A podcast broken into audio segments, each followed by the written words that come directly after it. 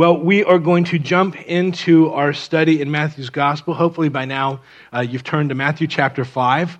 And as I, I, said, we have been working our way through the Gospel of Matthew. We've come to the part of Matthew that's commonly referred to as the Sermon on the Mount. Now, because we weren't in Matthew last week, I, I wanted to just kind of give, a, once again, a little bit of a background. But in chapter 5, verse 1, one of the things we've been highlighting, it says this. It says, When Jesus saw the crowds, he went up on the mountain, which is why it's called the Sermon on the Mount, and he sat down, and his disciples came to him, and he opened his mouth and began to teach them, saying, and uh, the, the point that we've been making is that, oh, as Jesus begins this teaching, he is speaking specifically to his disciples. There will be a much larger crowd that's listening in, but he is speaking specifically to his disciples. And so we traveled through chapter 5, at least the first part. We went through what's called the Beatitudes, and then we made our way all the way to verse 17.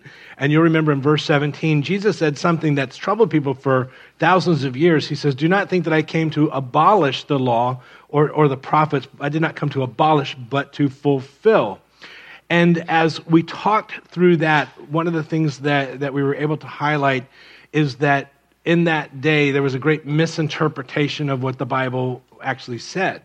And so Jesus says, I haven't come to, to abolish it, but to fulfill it. And the way that he's going to fulfill this law is by living it in the way that it was originally intended. And so then we went down to verse 21. And in verse 21, he says, And you have heard that the ancients were told, and he starts to give certain commands that they were familiar with. From verse 21 to the end of the chapter, Jesus would give six commands from the Old Testament that were very commonly, commonly known, very well known. And as he does that, he will say, This is what you've heard. And then he will talk about how it was supposed to be intended, and then how a disciple is supposed to live this out. So, as his disciples, what we've been talking about in this chapter has become the standard for what it means to be a disciple. So, when we went through, again, there were six commands, and the first command dealt with reconciliation and how God's desires to have people reconciled one to another, and uh, we talked about that. And then the next time, we talked about the next two commands, which dealt with lust, marriage, and dealt with the, the relationships. And so we talked about that. But today, uh, we've, we're coming to the last three and we're going to go all the way through the, the last three as we, we travel through today. And uh, again, uh, as I say every week, there's much more here than we could possibly ever, uh, you know, expound on everything in this. So we're just going to give some of the highlights and move on. And uh, but there's some things in the last three that tend to throw a lot of people. So uh, we're going to be probably a little bit more teachy than than even even normal. But what I want you to to begin with today is we've called this on your outline the very top disciples and everyday life it's important to understand that what Jesus is going to be talking about in this section that we're going to study today is that Jesus is going to be dealing with just the normal stuff of life. They're not going to be extreme situations, and uh, we'll unpack it as we travel through. So, uh, three commands. We're going to jump right in, and uh, this is going to be the easiest command for us out of all of them. Pick it up in verse 33. He says, "Again, you have told you have again you have heard that the ancients were told." You shall not make false vows, but shall fulfill your vows to the Lord. But I say to you, make no oath at all, either by heaven, for it's the throne of God, or by the earth, for it's the footstool of his feet, or by Jerusalem, for it's the city of the great king. Nor shall you make an oath by your head, for you cannot make one hair white or black. Let, but let your yes be yes and your no, no. Anything beyond this, anything beyond this is evil. So, um, in this, what Jesus does is, and again, this is going to be the easiest one for us to unpack. Jesus takes several Old Testament passages and he summarizes them. And so there in verse 33 he says, you've heard, it, you've heard that the ancients were told, you shall not make false vows, but shall fulfill your vows to the Lord. It's actually a couple of verses that he pieces together. So one that he's piecing together, I put there in your outline, comes from Deuteronomy 23, and I'm going to want you to underline something as we travel through. He says, You shall be careful to perform what goes out from your lips, just as you have voluntarily, and then underline, vowed to the Lord, your God, what you've promised. So, you know, be careful to, to guard that. And then another one that's kind of in there also, the next verse, he says, you shall, you shall not swear falsely by my name, underline that, by my name, so as to profane the name of the Lord your God. I am the Lord. So when Jesus is talking about this, and he is speaking to his disciples, there's a much larger crowd there, the religious leaders of that day who were always looking for a loophole. We've talked about how they, they always looked for the external obedience, but not really the issues of the heart. So one of the things that they were doing is they, they looked at that, uh, those verses that talks about making a vow, and they had come to the conclusion that the only vows or oaths that you make that invoke the name of the Lord, those are the only ones that are really binding. So they would then make other oaths, and this probably doesn't make a whole lot of sense to you and I, but they would make other oaths, and, uh, and they'd swear by other things. And they'd say, you know, if you swear by the temple, or you swear by heaven, or you swear by the earth, it's not really a vow that you've invoked the Lord in, so you don't really have to keep that. And so it was, it was kind of a loophole. When Jesus says in this passage in verse 30, uh, verse 35, he says, or verse 34, he says, But I say to make, make no oath at all, either by heaven, for it's the throne of God, or by the earth, for it's the footstool of his feet, or by Jerusalem, the city of the great king. One of the things that he's doing is he's pointing out that when you make an oath by any of those things, you're still invoking the Lord into that because heaven is the throne of God. He's still part of that. Uh, the temple's still you know, the, the, the place where they worship God. The earth is his footstool, this Jerusalem, city of the great king. And so Jesus says, you know, you're doing this, and uh, not to the disciples, but you know, the religious leaders were. So Jesus makes the point, and I want you to just go ahead and, and to write this down there in your outline. His point, very simply, is that Jesus' disciples should be people of such integrity and character and truthfulness of heart that whatever they say is absolutely believable and dependable. So that, that's the whole point that, that he's making which uh, we would just expect in our day as, as believers, but in that day, uh, they, they not, you know, the, the, religious leadership wasn't acting that way. He's not saying that you can't make a vow or speak under oath. Paul the Apostle in the book of Acts will take certain vows and fulfill that. One time, Jesus is speaking under oath, and uh, there in your outline, at the uh, end of his ministry, they arrest him. It says, But Jesus remained silent. So the high priest said to him, I charge you under oath by the living God, tell us if you are the Christ, the Son of God. And because where Jesus was, uh, you would be speaking and be considered under oath. That you have to tell the truth. And so Jesus says, Yes, it is as you say. And it's a, it's a great little story. You might want to look it up later because Jesus, as if he says, You've asked me to speak under oath, so I will answer your question under oath. I am the Christ, and here's a few other things I'd like to say to you while I'm under oath. And uh, the meeting goes downhill from there. But it's, a, it's an interesting story. So um, it, it's, it's also in, important in that to understand that, that um, you know, we want to be honest people. That's the idea. When people have integrity, but it's also important that sometimes in life you're going to give your word to something. You're going to say, I'm going to do this. But in life, there are times when stuff just happens. It just happens. And you really intended to accomplish or to, to, to fulfill whatever it might be, but stuff happens. And there's going to be times where people promise you, and they really intend to, but, but life happens, stuff happens. Last year, we were traveling through Paul's letter to the Corinthian church, and, and as he was writing, one of the things that he promised at the end of his first letter to, to the church was that he was going to come visit them. And so at the beginning of the next letter, what we find is that although he intended to come visit, he wasn't able to get there because just stuff happened. And, uh, it, and so they were then saying, well, how can you call yourself a man of God? You, you, know, you gave your word, you didn't, you didn't you know, come through. And so Paul responds there on your outline. He says, I was so sure of all this that I made plans to visit you first so that you could be blessed twice. I planned to visit you on my way to Macedonia and again on my way back. And I wanted to get help from you for my trip to Judea. Do you think that I made these plans without really meaning it? And the, the point that I, I want to make is that Paul, with the very best intentions, promised, and, uh, and, and his yes was yes and his no was no, but life happened. Stuff happened, and it didn't work out. And so, my point in that is that if that happens to Paul the apostle who hears from the Lord and writes scripture, there's probably going to be a time where somebody's going to tell you something and it doesn't happen. And be sure you don't write them off. And, and uh, you know, if, if, if, stuff happens in your life, life happens. So um, I'm going to move on. So that was the easiest one. now we get into the stuff that's a little bit harder and we need to unpack just a little bit. So the vows is the easiest part. We all pretty much get that. But then we come to verse 38. You have heard that it was said, an eye for an eye and a tooth for a tooth. But I say to you, do not resist. And I want you to underline that word resist an evil person. But whoever slaps you on your right cheek, turn the other to him also. Has anybody ever found that a little bit awkward? Verse 40, he says, If anyone wants to sue you and take your shirt, let him have your coat also. Whoever forces you to go one mile, go with him two. Give to him who asks of you, and do not turn away from him who wants to borrow from you. So, what's going on, on here? Uh, there in verse 38, he says, You have heard that it was said, an eye for an eye and a tooth for a tooth. When the Old Testament law was given, it was given to the nation of Israel as they came out from being slaves in Egypt. And so, in that time, as they went into what's commonly referred to as the wilderness wanderings, God gives Moses his, his law for the people to abide by. So that came from the book of Deuteronomy. And I, I want to read it, but I want you to underline something. I put it on your outline.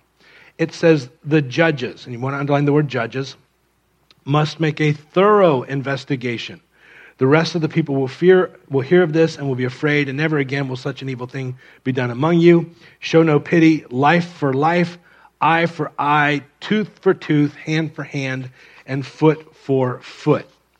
Now, when you read that, it sounds a little bit harsh, especially to our Western ears. But I had, I had us underline the word judges. And, and uh, to unpack this, here's what we need to know. Right, go ahead and write this down when it says eye for an eye, that was given to the civil government to set up a fair system of justice. To set up a fair system of justice. It was something for the government, it was not something for the people. So, again, when this law was given, the nation of Israel had just come out of being enslaved in Egypt for 400 years. They go out into the wilderness wanderings. Now, in Egypt, the, the nation of Israel, when they were there, they were slaves, and so their life had no meaning. So, in that context, if you were a slave in that context and you looked at somebody funny, you know, you, they, they might kill you, they might cut your head off. And so, God wanted to make sure that as His people came out of that environment and they set up a judicial system, that they would have a legal system that would be very fair and balanced. So the idea would be that if someone was convicted of a crime, the punishment couldn't be too much or too little. And so God gave a very, very powerful metaphor that would balance it out eye for eye, tooth for tooth. You notice it doesn't say eye for head. So if somebody lost an eye, you wouldn't cut off their head because that would be too much. Uh, you wouldn't have them say, I'm sorry, because that would be too little. So they had to think through what was fair and balanced as far as punishment. So again, God gave them a very powerful metaphor for them to think through. And uh, let, let, me, let me give you an example. May, maybe you're like me and I grew up in the church. And so in the church growing up, we, we would have people say something like, now, not from the pulpit, but just people in church would say, you know, back there in the Bible, when somebody stole something, they had one punishment. They cut your hand off. You stole again, they cut the other hand off. They did not put up with that. And, uh, you know, they just cut it right off. How have you ever heard anything like that? Good. All right, well, first thing you need to know is uh, that's not true. It doesn't say that. Another religion does teach that. And uh, you might be hearing about that on the news from time to time, but, but the Bible does not teach that. The Bible teaches fair and balanced eye for eye, tooth for tooth. So, so if, if uh, you stole something and they cut your hand off, they would say, well, that's a little much. That's a little much. But if you stole something and they said, all right, go tell them you're sorry and you're going to sit in timeout for 15 minutes, they'd say, well, that's not really enough. So it's not really balanced, eye for eye, tooth for tooth. So they would have to figure out what does that mean to have a very balanced system. So what did they do? Well, there on your outline, they would say, but this would be more balanced. If a man steals an ox or a sheep and kills it or, or sell it, he shall restore five oxen for an ox and four sheep for a sheep. So the idea of saying, just give it back, wouldn't be enough because you'd be tempted to do it again. It, wouldn't be enough punishment. Then to say, cut off his hand, well, that's a little bit too much. It wouldn't be fair and balanced. So the idea was to create a fair and balanced legal system, which is why when you travel through the Old Testament, Old Testament, you don't find them cutting people's hands off or gouging people's eye out. It's just simply a way of thinking so that it would be fair and balanced. Does that make sense? Say it like you mean it. Okay, very important. All right, so now this system of balance, eye for eye, tooth for tooth, uh, there in your outline, eye for eye was given to the government to guard against personal revenge. Personal revenge. So you were supposed to have a government that would step in if, if you were harmed in any way. They were the ones who would step in. But it was never to be your job to take your own revenge. As a matter of fact, there in your outline, it says, Do not seek revenge or bear a grudge against one of your people, but love your neighbor as yourself. I am the Lord. So, so the idea is you, you had a government that was to step in, but you personally were not to step in. However, in the time of Jesus, the nation of Israel was not ruling itself. They were under the Roman Empire. And being under the Roman Empire, one of the things that we find is that the, the Romans cared that you paid taxes. And so if you didn't pay taxes, they would step in. Uh, but they didn't really care about your squabble with your neighbor. So there were times when you had an issue with a neighbor and there was nothing, there was nobody to go to. So, what took place in that time was that the people began to take what was supposed what was originally given to the government and they were taking that and they were using it personally. We don't have a government to go through eye for eye tooth for tooth. So they were saying so i'm going to exact that from you. So you stick it to me i'm going to stick it to you. Which is why jesus says in verse 39 he says but i say to you do not resist an evil person so, so the idea is they didn't really have somebody to go to, so they started taking their own revenge, and some were even teaching that you needed to do this to protect yourself. So, verse 39, he says, But I say to you, do not resist. And we underline that word resist an evil person. Now, it's important that when Jesus is speaking here, he's talking about the stuff of life. He's not talking about an enemy combatant coming down, coming down the street. He's talking more about that irritating neighbor that lives down the street and you're not home and they come over and they steal your avocados. And, uh, you know, they, they, they, do that. That's who he's talking about. The irritating neighbor that's always in your business, you know, and they've always having been always up and down the street and they're, they're, they're, you know, they're, they're evil to you. You can't stand them. They can't stand you is, is kind of the idea. Does anybody have a neighbor like that? So I see that hand in the back. Is there another? For those of you watching online, thousands of hands are going up all over the auditorium. We repent and we confess. Now, so here's what we do. So he says, I don't want you to resist that person. Now, this is normal stuff. Again, this isn't the enemy combatant coming in. The word resist there on your outline in the original language is, is anthestomai, and it means to set against, to stand against. And uh, another way of translating that is if you have a message translation, it just trans- translates it like this Here's what I propose don't hit back at all. Now, when Jesus says, don't resist the evil man, it's very important that we understand, and you want to write this down. Resist speaks of retaliation, not protection. So, so Jesus is never saying you can't protect yourself. He's saying, I don't want you to retaliate on just the normal stuff of life, is the idea. As far as protecting ourselves to the same group of disciples at the end of Jesus' earthly ministry, Jesus is going to say this to them. There in your outline. And he said to them, But now whoever has a money belt is to take it along, likewise also a bag. And then he says, And whoever has no sword is to sell his coat and buy one to the same group of disciples. The sword that he's talking about there in that verse is what's called a machaira. The Romans had a sword which was called a rhomphaia, and they would swing it like a baseball bat, hopefully take off an arm or something like that. The word machaira is a shorter sword that you would conceal for personal protection. So the idea, Jesus is saying, as his disciples go out, you're going to be going into foreign lands. You're going to be going roads. You might be uh, met by some robbers. In that time, you need to pull out your machaira, your sword, for personal defense. It wouldn't be something that you would retaliate, but it's okay to defend yourself. And uh, we'll, we'll, for you concealed weapons people, that's, that's probably really good news. So, but that's the idea. So Jesus isn't talking about not defending yourself. He's talking about not retaliating in the stuff of life. So then, next on your outline, and I, I want you to write this down. Jesus is going to give four illustrations, and it's important to understand from, from everyday life. Everyday life. And you have to understand this is from everyday life. And uh, the goal is going to be, hopefully, to, to, uh, to respond in a way that that person can still become a believer later on so that they don't use you as, as the reason why they, they're, they're not going to become a believer. So the first one, in verse 39, is the one that we struggle with the most. Verse 39. He says, But I say to you, do not resist an evil person. And again, that's that irritating neighbor down the street. But whoever slaps you on the right cheek, turn, turn the other to him also. Okay, am I the only person who's ever really struggled with that? Like, what, what does that mean? You know, and, and uh, we, growing up in, in church, we had some wacky things that, that we were taught. You know, I, I was a boxer in high school, and um, there were people in the church who were saying you can't box because you know you, that's not turning the other cheek.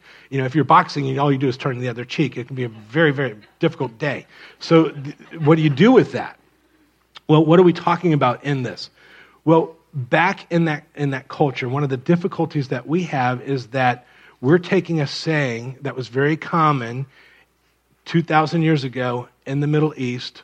We're taking it there, we're bringing it 2,000 years in the future to a Western society, and we read that. So, what is it talking about? Well, I want you to go ahead and write this down. A slap in the face was just a common reference to insults. Insults. So, you know, they would say, like we would say, if somebody insulted, they'd say, that was a real slap in the face. We've all said that, haven't we? So, when you, when you go to a commentary, and, and uh, we, we, you know, we don't typically read with the culture in mind. For instance, you take the NIV Life Application Commentary, and it comes to this verse. It says, The first scene, speaking of this, appears to be an arena where the disciple is insulted publicly. He says, If somebody strikes you on the right cheek, it's not so much the hurt as the insult that is here in mind. And then if you go to Guzik's commentary, and they all pretty much say the same thing, but in Guzik's commentary, it's copied the page. He says, When Jesus speaks of a slap on your right cheek, it was culturally understood as a deep insult, not a physical attack. Jesus does not mean that if someone hits across your right side of our head, hits across the right side of our head with a baseball bat, that we should allow them to hit the left side. He's not saying that. That's where you say, Thank you, Jesus. He goes on to say, if a person insults us, that is, slaps you on the right cheek, we want to give them back what they gave to us, plus more. Jesus said we should patiently bear such insults and offenses and not resist an evil person who insults us this way. That is, we don't return, return the insult. Here, Jesus speaks to personal relationships and not to the proper function of government in restraining evil. So it's commonly held that in that society because uh, it was just a, a common phrase that they used. In our society, we have common phrases that might not make a lot of sense to somebody 2,000 years ago in the Middle East. For instance, we would say, you know, that guy is a real pain in the rear. And uh, the, the truth, what we were, wait, is there another way of saying that? I don't know. I was raised a Baptist. That's how we said it. My wife was raised a Lutheran. I think they said it different. but the thing is, with that saying, every one of us realizes that when you encounter that person, you don't actually experience a pain in that portion of your body. It's a phrase that we all understand that says, you know, that person is just irritating when I'm around them. They had the same phrases in that day. There on your outline, uh, one of the things that, that uh, Paul, as he's writing to the Corinthian church, when Paul was writing to the Corinthian church, they had a real problem with false teachers who were coming into the church. And as they came into the church, they were doing certain things that, that and uh, Paul responds by writing to the church. There on your outline, it says, in fact, you even put up with anyone who enslaves you or exploits you or takes advantage of you or pushes himself forward or, and then he uses the phrase, slaps you in the face. Now, it wasn't that people were going to church and they were being literally slapped in the face. They were being insulted. It was just a very common phrase that people used. Does that make sense? It's hard enough being up here, people. All right. So Jesus then becomes the model of how you live this out. When you think of it, how many times was Jesus insulted and he did not resist or respond back? They called him a drunkard and a glutton, an illegitimate child, a blasphemer, a madman, and it went on. You know, but he lived out this principle: the slap in the face, the insult by not firing back is the idea. So he's not talking about physically defending yourself. This is a phrase that refers to, to when people insult you. Hopefully that makes you feel a little bit better, especially the next time somebody comes up and says they can slap you in the face and there's nothing that you can do about it. You say, ah, actually, a technicality here, whammo. in the love of Jesus, in the love of Jesus. Verse 40. Now, again, this is all everyday stuff, everyday stuff. Verse 40. If anyone wants to sue you and take your shirt, let him have your coat also. Jesus would say, it, it's not a big deal. It, you know, it's, it's, it's a coat, it's a shirt uh, everyday stuff. Whoever forces you to go one mile, go with them two. The, we all know the story about how in that day they're under Roman rule, and so the Romans could come and tap somebody and say, You have to carry my gear for a mile. So after a mile, then you could set it down and say, I'm done. Jesus says it's not a big deal. It just, it, just go go with them. And so just go two miles. It's not that big of a deal. Then verse 42, he says, you know, give to him who asks of you, and do not turn away from him who wants to borrow from you.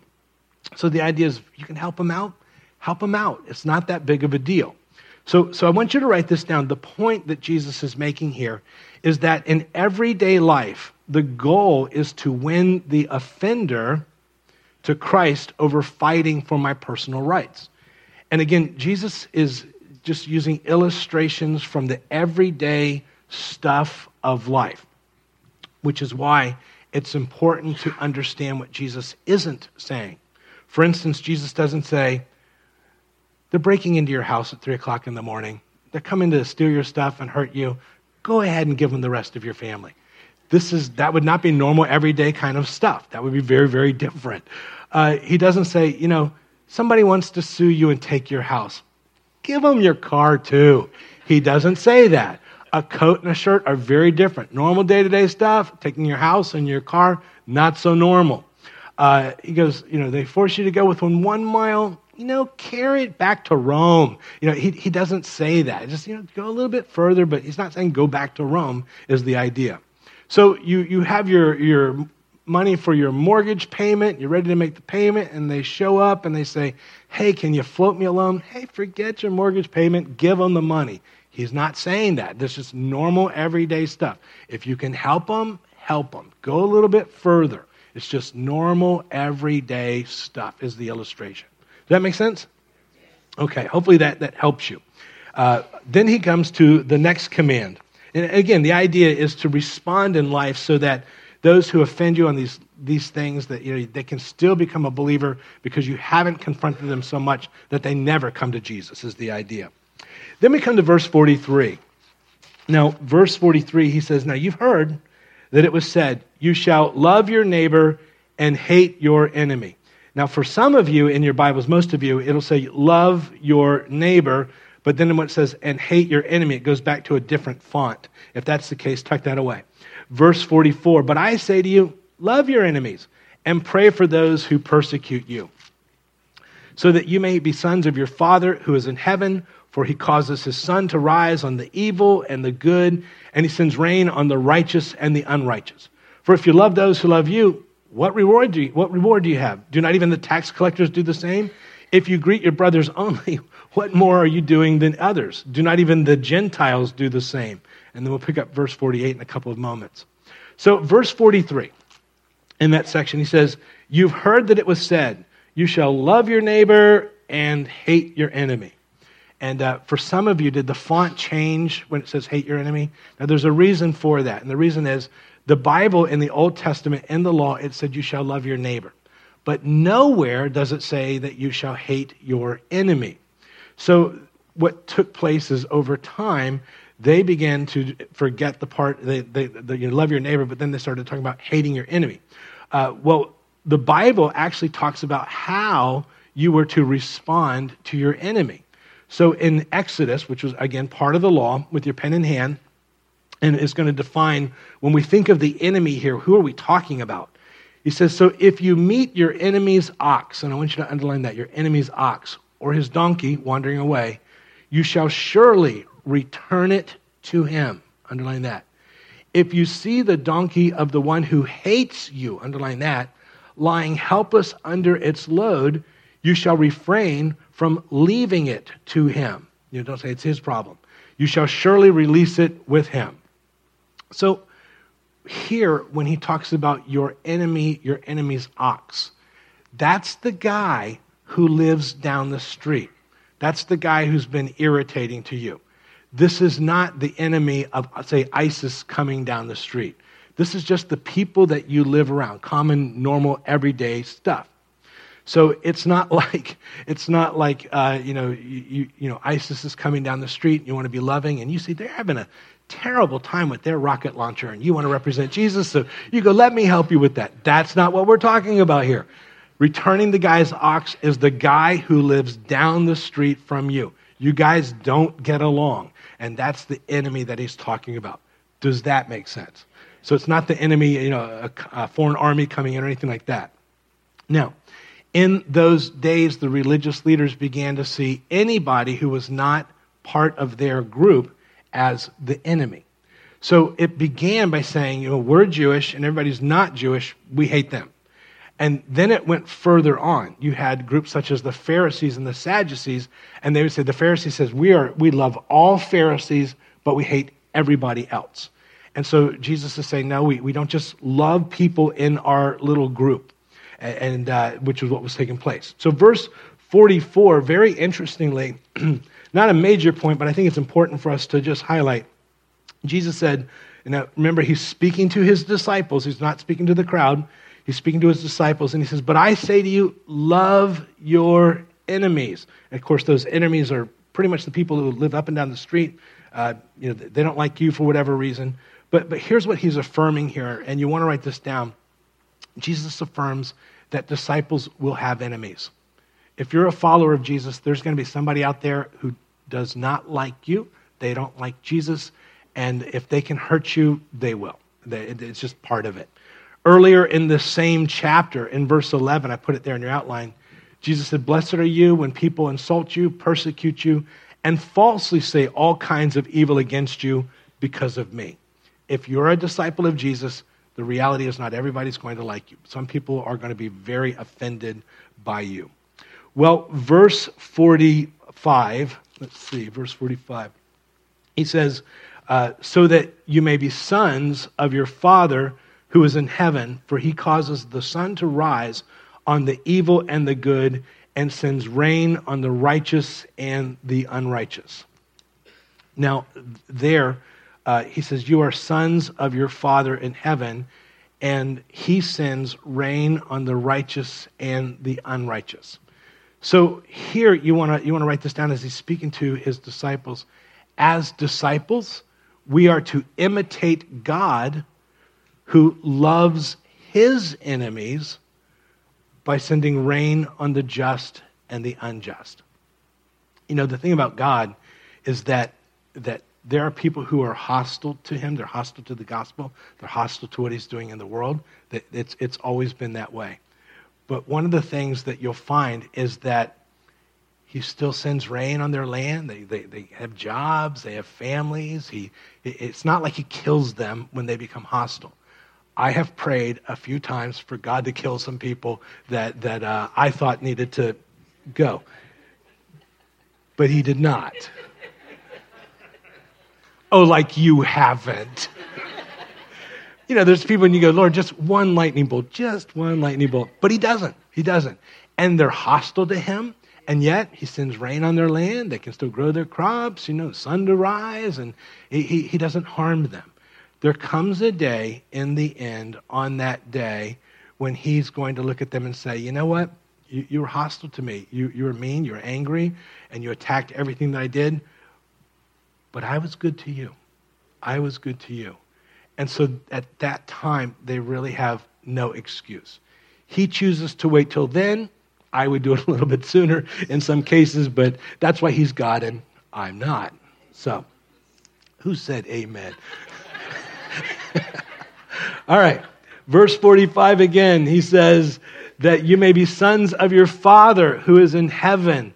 For he causes the sun to rise on the evil and the good, and sends the rain on the righteous and the unrighteous. So um, here it's important, verse 45, when he says, You will be sons of your Father who is in heaven. When we become God's children, we have a responsibility to act like God's family. We're sons of His. And so we like him are good to people who aren't always good to us. It's not talking about personal defense, it's just talking about those people in our world who are irritated by us. Uh, they can be irritating to us. And so in verse 46, he says, For if you love those who love you, what reward, what reward do you have? Do not even the tax collectors do the same? And if you greet only your brothers, what more are you doing than the others? Do not even the Gentiles do the same? And so the idea is we all like people who are like us, but God's disciples, Jesus' disciples, loves all people. Well, then you come to verse 48. Now, it's important to understand that Jesus has just gone through six commands. We've taken a couple of weeks to navigate through them. Verse 48, I've put on your outline, and the reason I put it on your outline is some of your translations, they leave out a word that is there in the original language, and it's important to understand what, what's being said. The word is, there in your outline is the word therefore. Now, how many of your Bibles in your Bible, verse 48 begins with therefore? Okay. Now, how many of your Bibles does not begin with the word therefore or something like it? Okay, now here, here's, here's why this is so important. The word therefore is there in the original language. And uh, the reason that it's there is Jesus says, therefore, which means based upon everything that I have said in chapter 5, this is what you are to do, based upon everything that I've said. That's why the word therefore is so important. He says, therefore, you are to be perfect as your heavenly Father is perfect. What he is saying in that, you want to write this down, that word therefore, chapter 5 becomes the disciples' standard. That's what it means to live this out. Now, um, the, the reality as we go as we've gone through chapter 5 we're not all going to get it all right all the time. Am i alone in this? It, it, you know we're, we're going to mess up but that's the standard that we shoot for because that's what it means to be like god. Why is that so important? It's important because maybe you come from a church background that, that, that I come from where we didn't look at chapter 5 as the standard for what it means to be a follower of Jesus. In my background, the way that you knew that you were a follower of Jesus is you had this other list. You didn't smoke, you didn't chew, you didn't drink, you didn't go to movies, you didn't listen to secular music, all, all of these other things, which have nothing to do with chapter 5 as the standard of, of what it means to be a disciple. So Jesus is saying, focus in on this, get this right. If you get this right, that's what it means to be perfect, uh, complete, uh, as your Heavenly Father is.